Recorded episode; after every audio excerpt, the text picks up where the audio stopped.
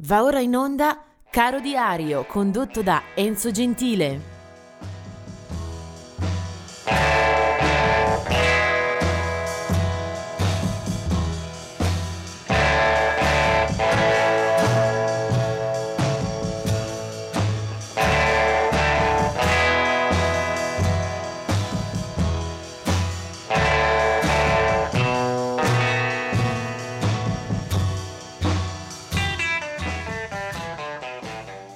Oggi è il 27 giugno, non è una delle giornate più dense di appuntamenti, però ci sono dei bei personaggi da mm, ricordare.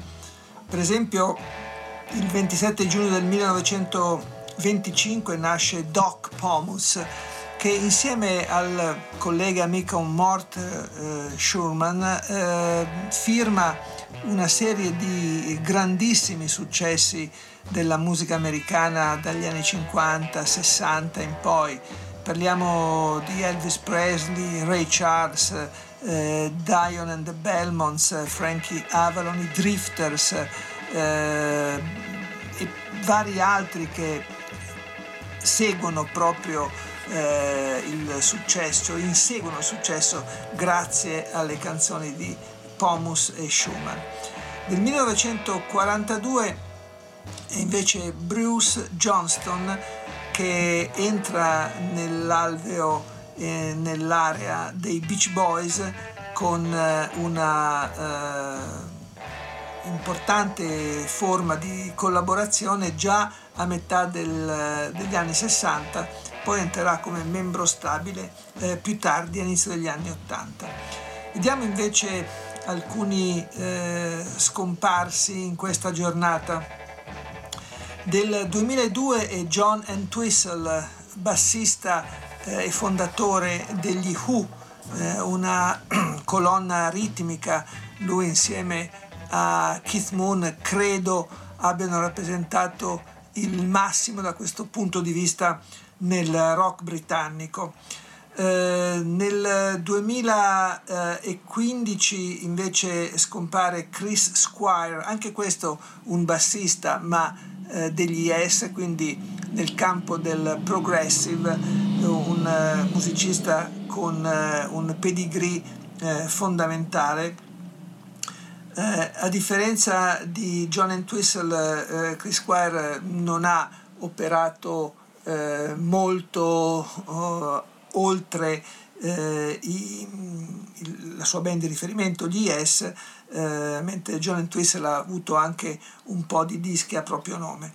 Eh, per chiudere questa giornata invece scelgo la figura di Bobby Womack. Eh, Bobby Womack eh, è un artista eh, di colore con una vita molto avventurosa alle spalle.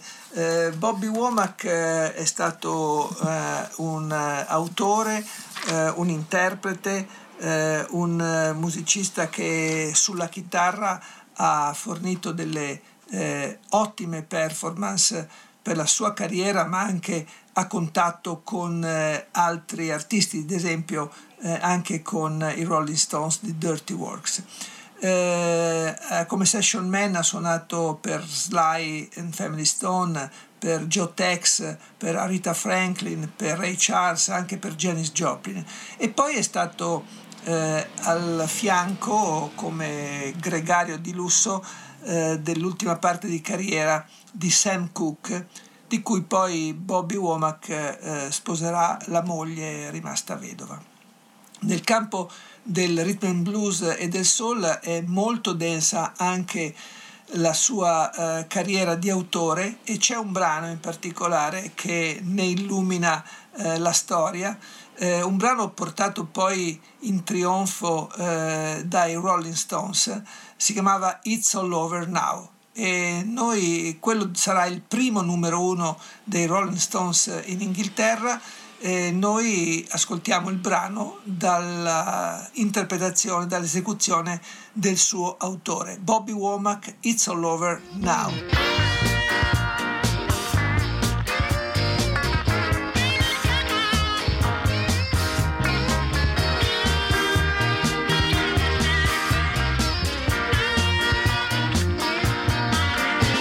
I used to